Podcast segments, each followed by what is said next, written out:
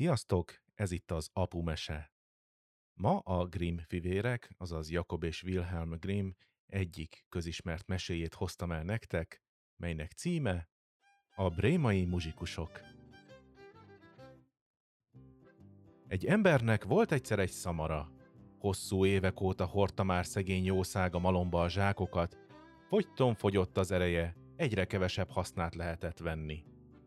Minek abrakoljak tovább ilyen semmire való állatot, gondolta a gazdája, és elhatározta, hogy lebunkózza. A szamár azonban megneszelte, hogy valami készül ellene. Egy óvatlan pillanatban megszökött, és elindult Bréma felé. Úgy tervezte, majd ott beáll városi muzsikusnak. Amint ment, mendegélt, egyszer csak meglátott egy vadászkutyát. Ott hevert szegény az úton a porban, és lihegett, mintha halára loholta volna magát. Mi a baj, fogd meg! Miért lihegsz úgy? kérdezte a szamár. Hagyd el, nyögte búsan a kutya. Öreg vagyok, napról napra gyengülök, vadászni sem tudok már. A gazdám agyon akart ütni. Alig tudtam egérutat nyerni. Az írhámat megmentettem ugyan, de ilyen vén fejjel ugyan, mihez kezdjek? Ugyan miből éljek? Tudod mit? mondta a szamár. Én Brémába tartok, ott felcsapok városi muzsikusnak. Gyere velem, szegődjél be te is a zenekarba. Én majd a lantot pengetem, te meg dobolsz hozzá. A kutya elfogadta az ajánlatot, és most már kettesben mentek tovább. Egyszer csak szimatolni kezdett az öreg vadászebb. Egy macska ült nem messze tőlük az út szélén, girhesen, búsan, akár a hét szűk esztendő. Mit keseregsz, bajszos? érdeklődött a szamár. Kinek van jó kedve, ha egyszer a nyakána kötél, felelte a macska. Megvénültem, a fogaim kicsorbultak, jobb szeretek már a kájha mögött dorombolni, mint egereket hajkurászni. De az emberek hálátlanok, a gazdasszonyom vízbe akart folytani, hogy ne kelljen tovább etetnie. Nagy nehezen eliszkoltam, hanem aztán, most légy okos pajtás, mihez kezdjek, miből éljek? Gyere velünk Brémába muzsikusnak, de úgy is jól értesz az éjjeli zenéhez, hasznodat vehetjük a zenekarban. A macskának tetszett a tanács, és velük tartott. Útjuk éppen egy major mellett vitt el, az udvar kerítésén egy kakas ült, és torka szakadtából rikoltozott. Hát téged mi lelt? kérdezte a szamár. Mit rikoltasz olyan irgalmatlanul? Jújúj, felelte a kakas. Hiába jósoltam jó időt holnapra. A gazdasszonyom vendégeket hívott és ráparancsolt a szakácsnőre, főzzön leves belőlem. Estére elvágják a nyakamat, hát amíg lehet, kiabálok, ahogy a torkomon kifér, úgy sem sokáig tehetem már. Inkább gyere velünk, tarajos, biztatta a szamár. A halálnál jobb foglalkozást mindenütt lesz magadnak. Rémába megyünk muzsikusnak. Neked jó hangod van, énekelni is tudsz, az lesz szám a hangverseny, amit mi adunk. A kakasnak nem kellett kétszer mondani a dolgot és most már négyesben igyekeztek tovább. Csak hogy Bréma még messze volt, a nap pedig már lemenőben, estére éppen csak egy erdőig jutottak el.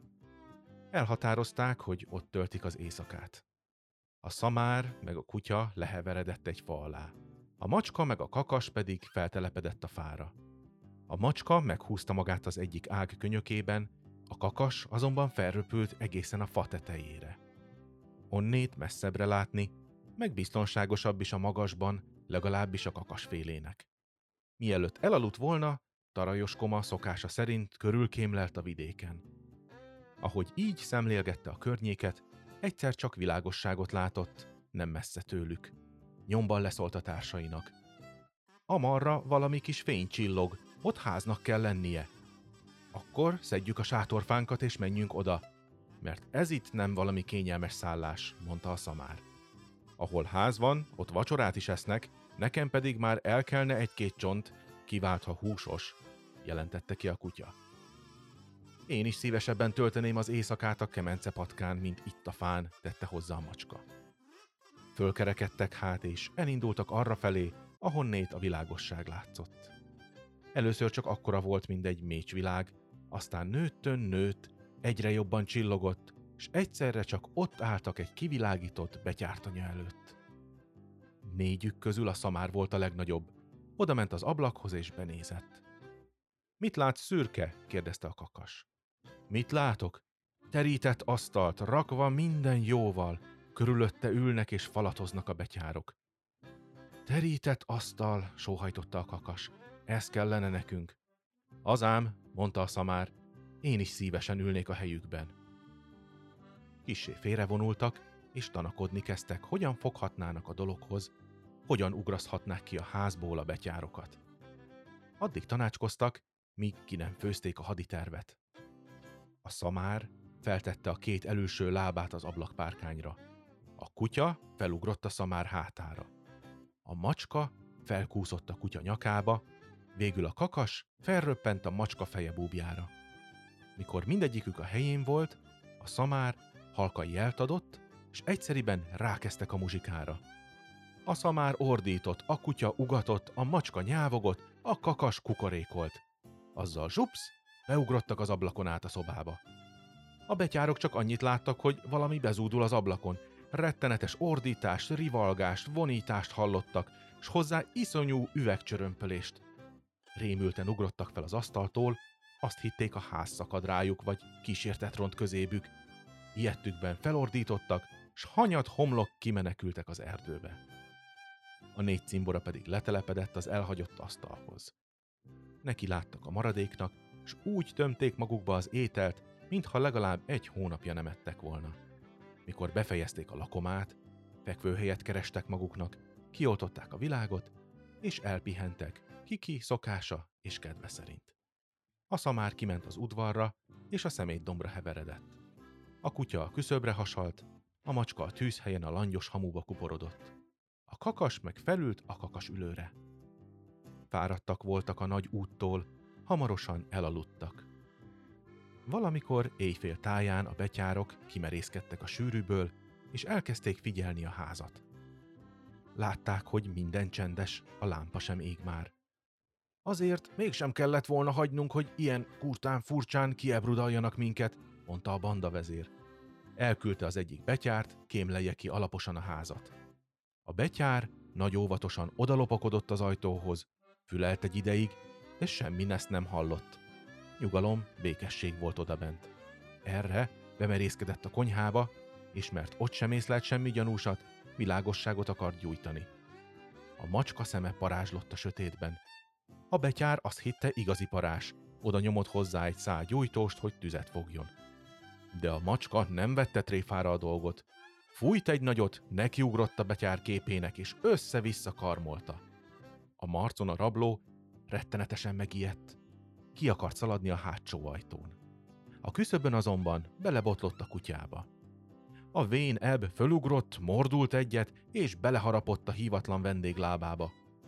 Az nagy ügyjel bajjal végre kivergődött a házból, s most már csak azt nézte, hogy minél előbb odébb álljon. Elloholt a szemét domb mellett, ott meg a szamár rúgott bele egy nagyot a hátsó lábával. A lármára fölriadt a kakas is, és harciasan lekiabált a kakasülőről – Kukurikú! A betyár szedte a lábát, ahogy bírta, lélek szakadva rohant vissza a sűrűbe, és lihegve, halálra váltan jelentett a banda vezérnek. A házban egy borzalmas boszorkány ül, rám fújt és összekarmolta az arcomat. Az ajtónál egy ember áll, kés van a kezében, azzal a lábamba szúrt, az udvaron egy fekete szörnyetek hever, majd agyonvert a bunkójával. Fönt a tetőn pedig egy vitéz virraszt, és azt kiáltotta, hol az a gazember? Örülök, hogy nem hagytam ott a fogamat. Attól fogva a betyárok a háznak még a tájékára sem merészkedtek többé. Elköltöztek a környékéről is. A brémai muzsikusok meg véglegesen a birtokukba vették, és még ma is ott laknak, ha azóta meg nem haltak.